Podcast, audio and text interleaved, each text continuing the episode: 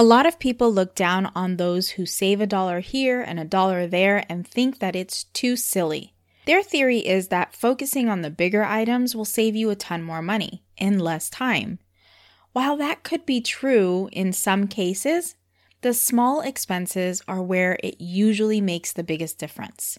Those are the ones that actually break your budget, and because they add up without notice, they can be like a moth in your closet. They just eat away at your bottom line. So, today I wanted to talk with you about 10 small things that make a huge difference in your budget and your finances, and how we can take more control over them.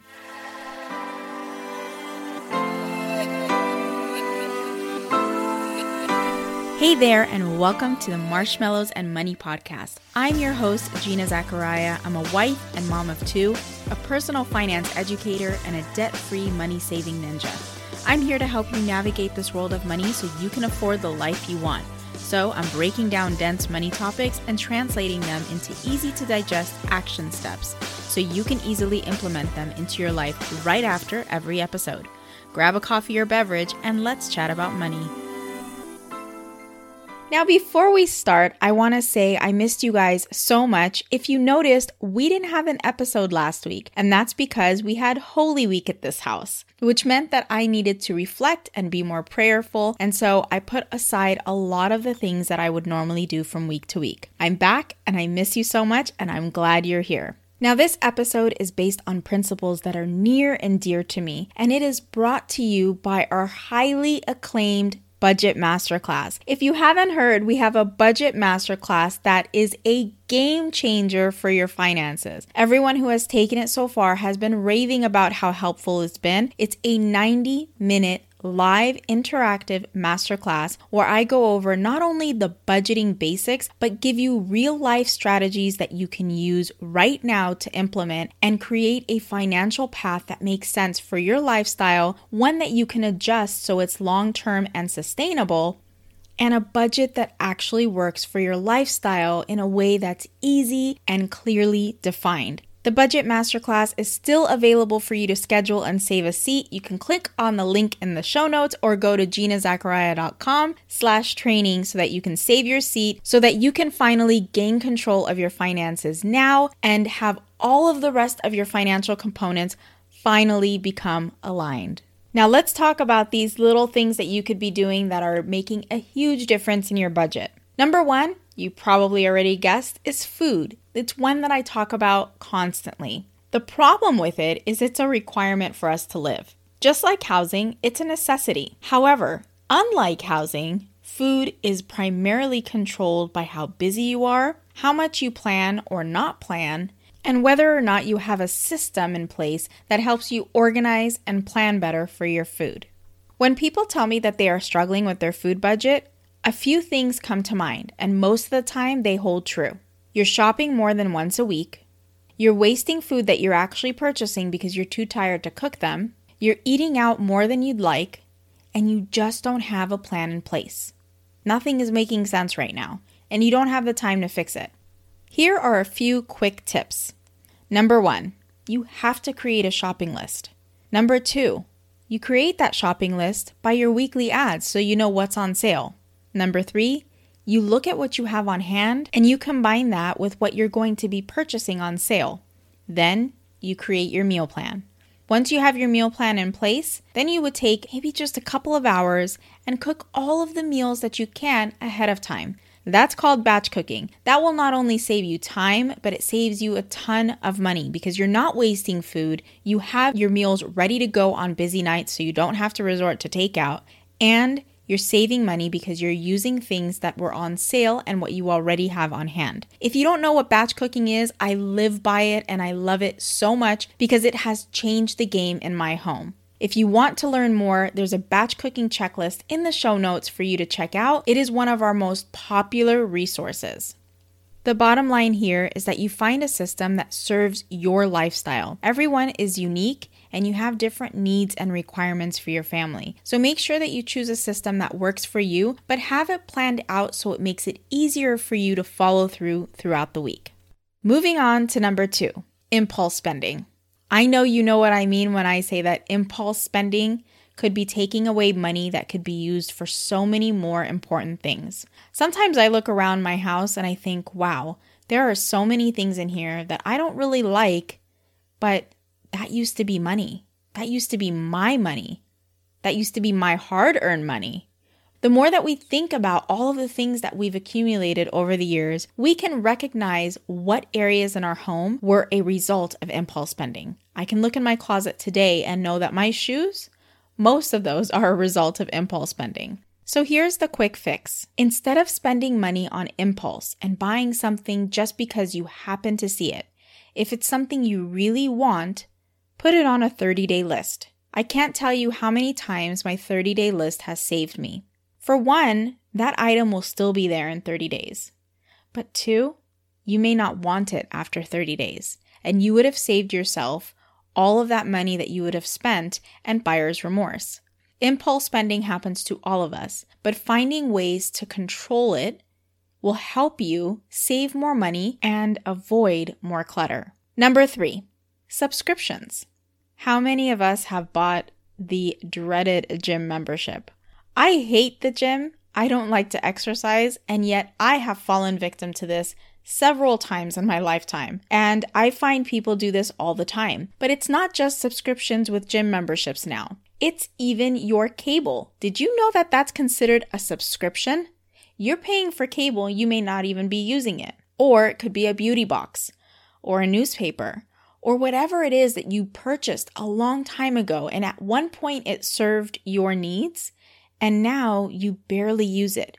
But you keep the subscription because you think, oh, just in case, I might one day want to use it. Here's the thing companies understand that once you've subscribed, it's going to take a lot for you to unsubscribe. As humans, we are creatures for comfort. Anything that makes us go out of our ordinary comfort zone and actually have to cancel something is something we always put to the back burner and kind of dread doing it. How many of us really want to make that phone call and say, you know, I really want to cancel my gym membership, knowing that that sales agent is going to be like, why? Well, we have this program, we have this program. Nobody wants to make that call. So instead, we just continue to make the payments. Those payments aren't serving us anymore. That subscription isn't serving us. So we need to take the time to figure out which subscriptions are still serving us and which ones we need to get rid of. All of that money could be put back into your pocket. It could be used to pay off debt, to save money in your emergency fund, or to save for that vacation you've wanted to go on. Number four, those sneaky little monsters, the vending machine snacks, the unaccounted for expenses, the Dollar Tree purchases, the coffee runs, the dollar spot at Target. Those things are never planned for, at least most of the time. And what ends up happening is we have frequency at least two, three times a month where this happens, and we're not accounting for them in our budget. So here's your quick fix take that amount, figure out how much you normally spend per month, and then add them right to your budget. This will make a huge difference. For one, when you add it to your budget, you are directing money for that specific purpose. And number two, you're going to recognize how much you actually spend per month without even realizing it. Number five, phone upgrades. First of all, let me just say this our phones have become such a distraction in our life that upgrading so that it could be more of a distraction is just not my cup of tea. And I understand some of you really like to have the upgraded phone and the upgraded features. But if you've noticed something, the features aren't being upgraded that much, but you are paying at least $1,000 for a new iPhone.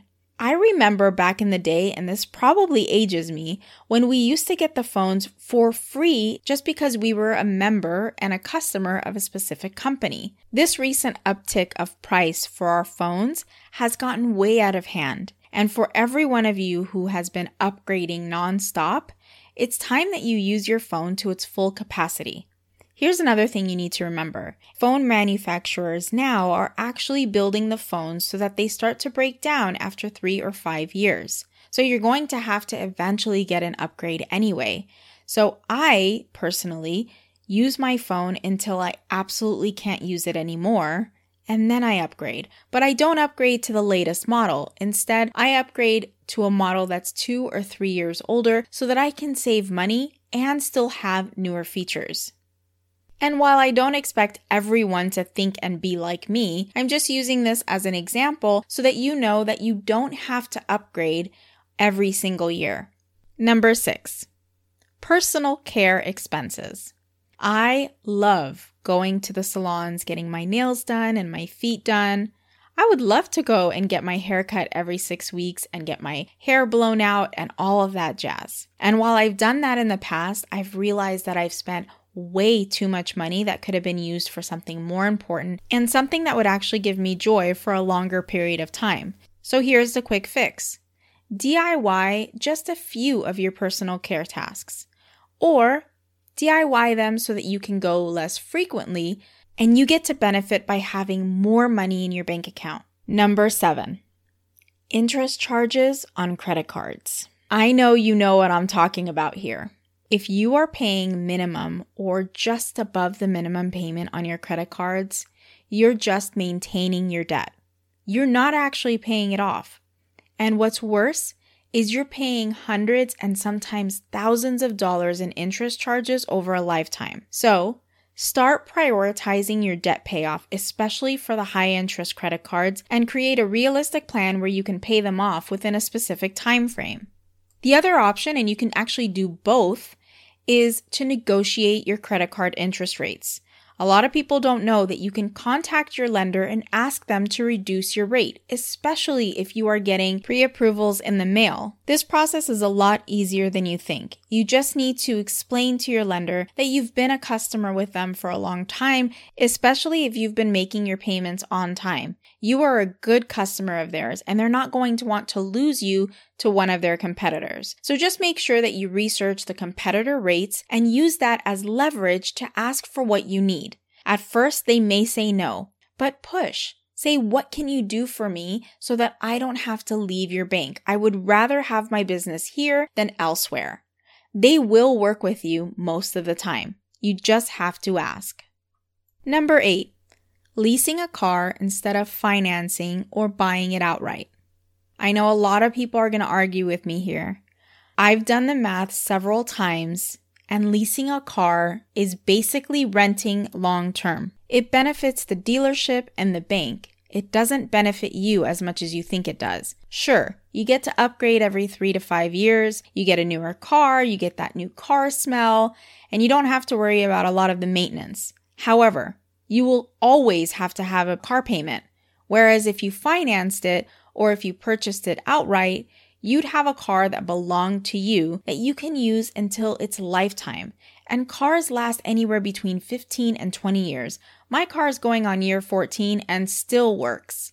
So, if you are leasing a car or you're thinking of leasing a car, I urge you to do the math and see what works best. Sometimes leasing a car can be in your benefit, but most of the time, for most people, Leasing a car is not the way to go. You end up spending way more money than you need to, and you don't get as many benefits as you think you do.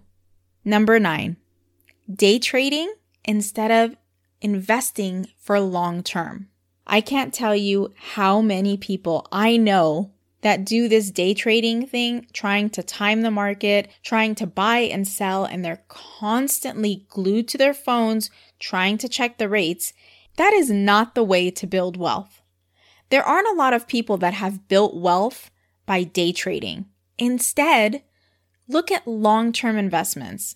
Things like index funds, ETFs, mutual funds, these are all really great long term investment options that you can choose from. And what that does is it gives you a basket of funds instead of one individual stock. And don't get me wrong, individual stocks are not bad to invest in. However, they tend to be a lot higher in risk, whereas the funds that I mentioned before are lower in risk. And because they have lower maintenance, they have lower fees.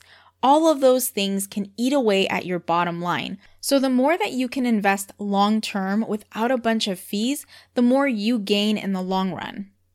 Growing slowly over time with a set it and forget it strategy is a really good option to build wealth. Most of us don't have the time to sit there and day trade as if it's one of our jobs. And just a small note, even the best hedge fund managers cannot time the market. So if you think that you can time the market, more often than not, you will lose a lot of money. And number 10, adding to your clutter. You're probably thinking, um, that has nothing to do with eating away at my budget, Gina. Yes, it does. When you buy decor and extra pieces in all parts of your home, you're creating clutter, but more than that, you're spending money you don't need to spend.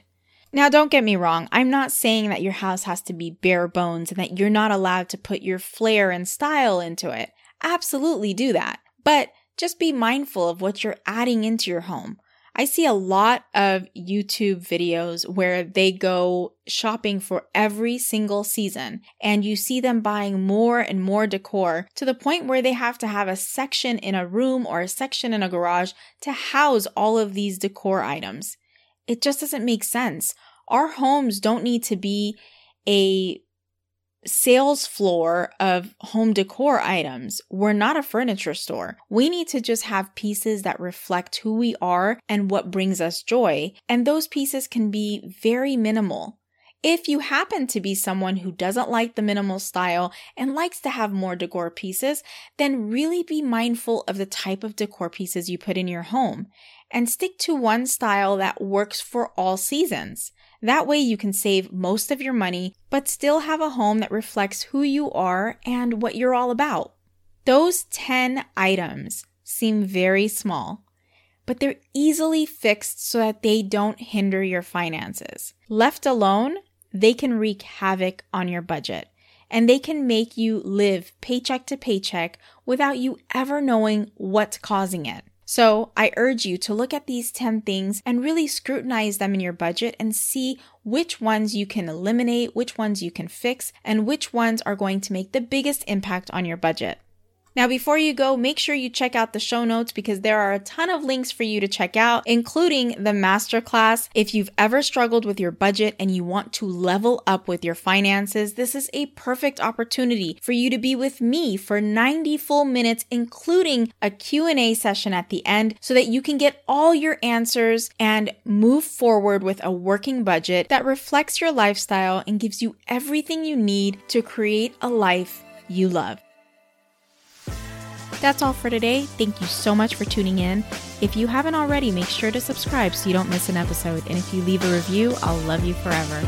Remember, today is yours, so make it count. I'll see you in the next one. Bye for now.